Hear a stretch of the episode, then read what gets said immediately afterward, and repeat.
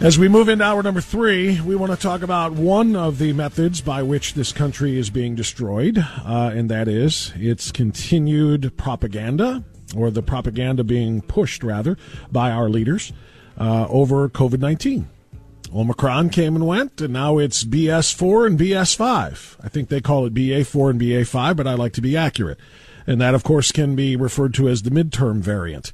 Uh, they are working very, very hard to make you afraid, to make you believe that massive numbers of infections are coming, even though there are no hospitalizations attached to it, even though there are no deaths being attached to it. But there's another big wave of cases coming, and it just might be a little bit too unsafe for us to gather in congreg- congregated areas, you know, places like voting voting uh, precincts, ballot bo- ballot uh, boxes, the polls. Uh, so I think a lot of us can can point to that with some confidence. Um, one thing that we can't be very confident about is the advice that we get from people like Dr. Anthony Fauci. Because if you recall, um, Dr. Anthony Fauci was one of many who said things like this. When people are vaccinated, they can feel safe that they are not going to get infected. He's- Once people are vaccinated, they can feel safe that they are not going to be infected. Joe Biden was vaccinated not once but twice, boosted not once but twice more, and still got COVID.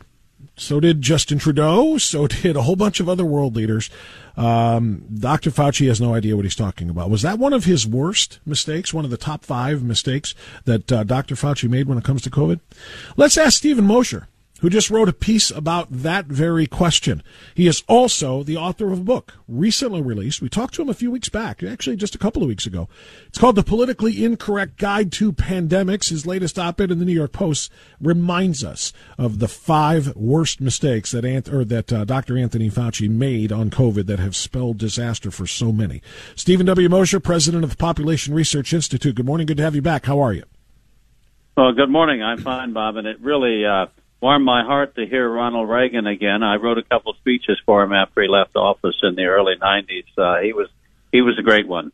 Um, uh, we, and Fauci we play is him left, at the top of we, we play him at the top of every hour of this broadcast. We have a little clip of Ronald Reagan because I don't think we can remind ourselves enough of uh, that great American and the great good that he did for this country. And uh, yeah, so and then we have people like Dr. Anthony Fauci who seem to be working on the other side of uh, good and truth and, and beauty and, and all that we cherish in this country.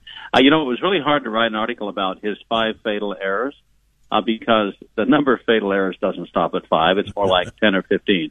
But you know, I, I had to whittle it down because you're limited in space when you write an article. So I identified, you know, one of them was contact tracing, uh, failing to protect the vulnerable was another, closing the schools was a big one, mistakes on natural immunity. But I think his his primary error, the, the big one, was funding Chinese labs. That was his original sin, the original pandemic sin. Because what did that do? That gave the Chinese Communist Party's bioweapons experts access to cutting edge genomics technology that enabled them to stitch together the coronavirus in the lab and release it on the world. Uh, without funding, uh, without the technical expertise uh, from Fauci's labs in the United States. You know, he trained the woman in charge of the Wuhan Institute of Virology, Dr. Shi Zhengli, was trained at a Fauci-funded lab at the University of North Carolina, run by Ralph Baric. She was also trained at the University of Texas Galveston labs. So she learned her trade here and went back to China, and even then was receiving indirectly funding through EcoHealth Alliance and, and Richard Daszak and those people. Uh, after gain of function research was banned in the United States, uh, Fauci decided to, uh, to offshore it to China of all places. So um, he may he may have been thinking about doing, you know, noble scientific research, advancing the frontiers of human knowledge. But I guarantee you that the PLA bioweapons experts saw this thing and said, they're going to the Americans are going to going to pay us and teach us how to create dangerous coronaviruses in the lab. Uh, how stupid can they be, those Americans? Um, we're talking to Steven W. Mosher, uh, author and uh, and uh, columnist and uh, writer, and um, you anticipated my next question, which was going to be, what did he think he was funding? What was his goal through all of this? Did he know that he was going to be funding something that could be so dangerous, or did he have, as you say, noble goals here? Um, do you believe that his his you know his intentions were nefarious from the beginning, or did he just have to cover himself after he realized what was being done? Well, I think there's a lot going on in Anthony Fauci's mind that we may never know. But what we do know is this: that he was absolutely obsessed with gain of function research, and he started doing it, started funding it uh, 15 years ago. And people began to say, "Wait a minute, Tony." Uh, you know, your idea of creating monster viruses in the lab that are highly infectious and deadly, and then using those to create vaccines against them with the idea that one day you're going to prevent a pandemic, uh, maybe that's not such a bright idea because what happens if your monster virus escapes from the lab? So he was writing in the pages of the New York Post in 2010 articles defending gain of function research. And finally, it was called to a halt in the United States in 2017. Moratorium on gain of function research. All right. And what did he do? He apparently went through EcoHealth Alliance and other groups to labs in different parts of the world, including the Wuhan Institute of Virology, to continue this research. So was he just, uh, was it a single-minded obsession to do gain of function research? Um, we, we know, I mean, I know very clearly what was in the minds of PLA bioweapons experts because they've told us. Uh, they told us back in 2017. The head of the PLA bioweapons program, General uh, Major General Chen Wei, gave a secret speech in which he said that uh, first you have the spear before you can develop the shield. And the spear was the coronavirus. They were talking about weaponizing coronaviruses after the SARS 1 epidemic in 2003 because that was the coronavirus. That was a snake coronavirus. And they thought, wow, this thing is infectious. It's deadly. We can use that to make a weapon. It's in their strategic literature. I can read, write, and speak Chinese. They talk openly about weaponizing coronaviruses. They're easy to manipulate because it's only a single strand, uh, not a double strand of DNA. And, uh, and they were doing just that. There's a whole paper trail of articles published by Dr. Shi Zhengli, the head of the Wuhan Institute of Virology, and other PLA bioweapons experts. Sometimes those articles are actually published with people like uh, Richard Daszak of EcoHealth Alliance or Ralph Baric of the University of North Carolina. And what they were doing was working slowly and steadily using gain of function research to make deadly coronaviruses. And of course, they weren't publishing all their research. They were only publishing the part they wanted us to know about. And there was secret research being done by the uh, bioweapons experts in the PLA all the time. The backbone of the coronavirus that we've been living through pandemic hell with for the last two and a half years was actually a coronavirus isolated by the People's Liberation Army, registered by the People's Liberation Army. Uh, it doesn't get clearer than that, Bob. We're talking to Steven W. Mosher, the president of the Population Research Institute, author of the Politically Incorrect Guide to Pandemics. Um, I want to talk about some of the other fatal errors that Fauci made in responding to all of this, but just the last one on the lab. Everyone has an opinion as to whether or not it was inadvertently leaked from the lab, it escaped from the lab, or it was released upon the world as a bioweapon. Which side of that are you on? Well, I'm on I'm on both sides. I'm on both. let me explain.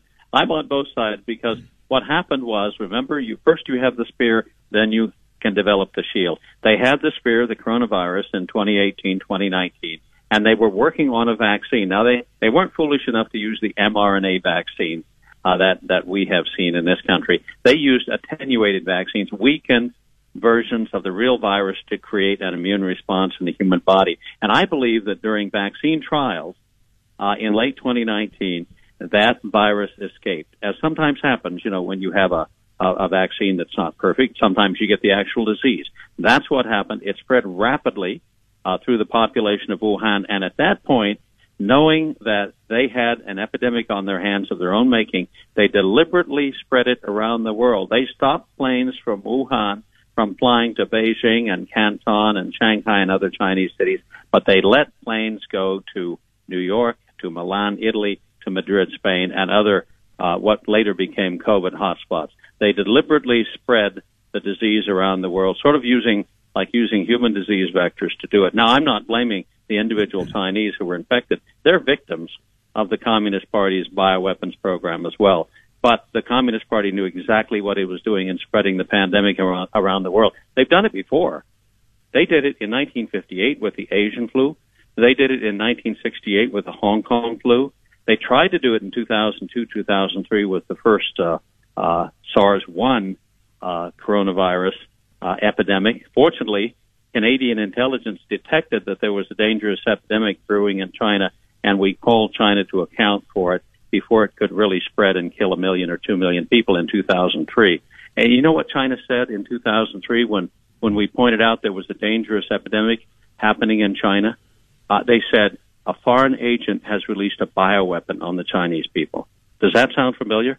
That It was sure 2003. The Wow. same thing they said in, two, in 2020. So we've seen this playbook before. The 58 Asian flu originated in Guizhou province in southwest China. They hid it from the world until it became a global pandemic, killing over a million people. In 1968, the Hong Kong flu originated in China. People in Hong Kong were furious at being blamed uh, for, for the Hong Kong flu. They knew it had come from, from mainland China, but the, the Chinese Communist Party did not notify the World Health Organization, did not tell the world that it had a dangerous new uh, virus epidemic brewing, and, and it was allowed to spread around the world. If had they notified us in time, we could have stopped both of those pandemics uh, from from from ever starting. That's why I call China the great breeding ground of pandemics. And of course, you can't say that though, because that would mean that you are being racist against uh, Asian people in America who are going to be suffering No, uh, no, attacks I'm- from people. no, and of course, I say that I say that tongue in cheek because that's what they say. They say you can't identify the Chinese role in all of this. You certainly can't talk about the history. You can't talk about 2003. You can't talk about 1958 or anything else. If you talk about anything that identifies where this came from, you are being a purveyor of Asian hate and uh, and leading to violence. And that's one of the other elements of this that is just so insane. Um, I want to talk about one of the other elements, uh, that, you know, one of the other mistakes, rather, the fatal mistakes that Dr. Fauci made, and that is failing to protect the vulnerable. You, you talk about the, uh, great phrasing here, the cascade of corpses in geriatric Italy while the young merely got the sniffles. Uh, why didn't they focus on protecting the most vulnerable, the age, the, the elderly population? Um, number one. And number two, how do you answer their response which has been we did try to protect the elderly by getting everybody vaccinated so they wouldn't take it and pass it on to their elderly grandparents and so on and so forth that protecting the whole population did protect the vulnerable that's what their argument is Yeah, but that that latter day argument came came after they started backing and filling, after they were criticized for failing Right. to protect the vulnerable.